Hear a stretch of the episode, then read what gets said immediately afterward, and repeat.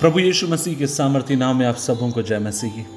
आज के मनन का भाग हमने लिया है, जो एक बहुत ही सुपरिचित आयत है।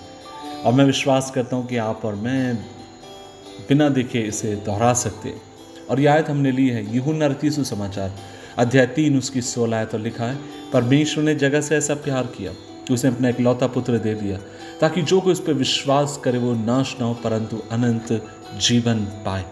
अजीजों, परमेश्वर का वचन कहता है कि परमेश्वर ने आपसे बहुत अधिक प्यार किया।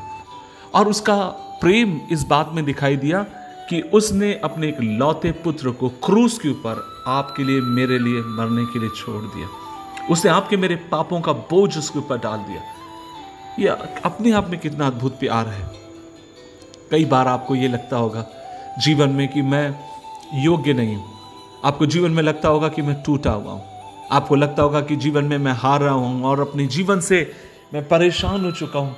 लेकिन मैं एक बात आपसे कहना चाहता हूँ, जब आप इस तरीके के बारे में सोच रहे हैं, इस बात के बारे में सोच रहे हैं, इस बात को याद रखिए कि परमेश्वर ने अपने पुत्र को आपके लिए क्रूज पर दिया ताकि आप शांति पाए, आप खुशी पाए, आप इत्मीनान पाए, पाप से छुटकारा पाए, आज़ादी पाए और उसके नाम से आप आगे की तरफ़ बढ़ते चले जाए।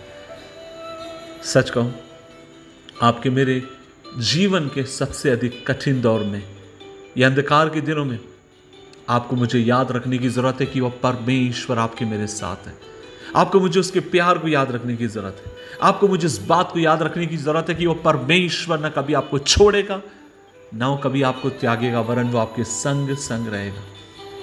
याद रखिए, उसने अपने पुत्र को आपके लिए, मेरे लिए क्रूज पर मरने के लिए छोड़ दिया।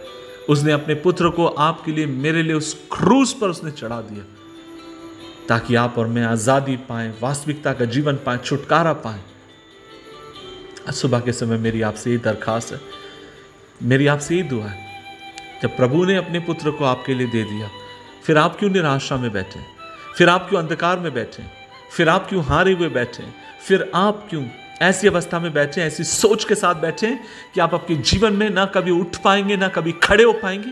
लेकिन मेरे भाई, मेरी बहन, जिस परिस्थिति में तू है, तेरा खुदा तुझे वहाँ से उठा सकता है, खड़ा कर सकता है, क्योंकि वह तुझसे प्यार करता है। वह तुझसे प्यार करता है। आइए मिलकर उसके प्यार की हम अनुभूति लें। आइए मिलकर उसके प्यार को महसूस करें। आइए मिलकर उसके और अधिक हम निकट आए। ताकि उसके प्यार को हम पहचान सकें। दुआ करें, प्रभु जी, धन्यवाद देते हैं इस दिन के लिए।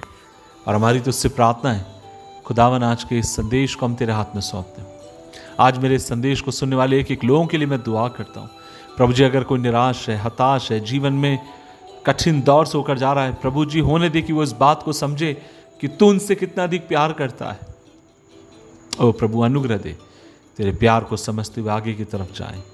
यीशु मसीह के नाम से मांगते हैं। आमीन आमीन आमीन।